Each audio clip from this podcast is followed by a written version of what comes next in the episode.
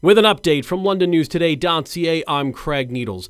Ontario Premier Doug Ford has confirmed it. There will be an expansion of publicly funded medical procedures being done at private healthcare clinics, and it will be permanent, not just a response to the recent backlog increased by the COVID 19 pandemic. Ford and Health Minister Sylvia Jones announced a three step plan that will allow services like surgeries, MRIs, or CT scans to be delivered at for profit facilities. Five major healthcare unions issued a joint statement rallying against the plan today.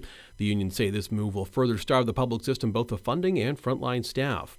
London police say they finally arrested a man who's been on the run for months after allegedly being involved in the death of a child. Back in March of 2021, police say they responded to a call about an unresponsive child who was later pronounced dead at the scene.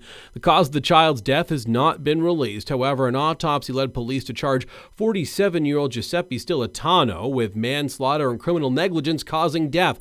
Police were not able to locate Stilitano and they sent out a release last October saying he had been charged after a renewed request for the public's help last week. Stilitano has been arrested.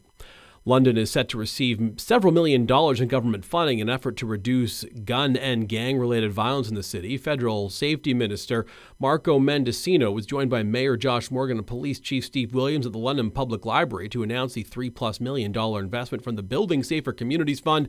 That fund was launched in 2022 to support community led initiatives aimed at preventing gun crime and helping younger people make good choices.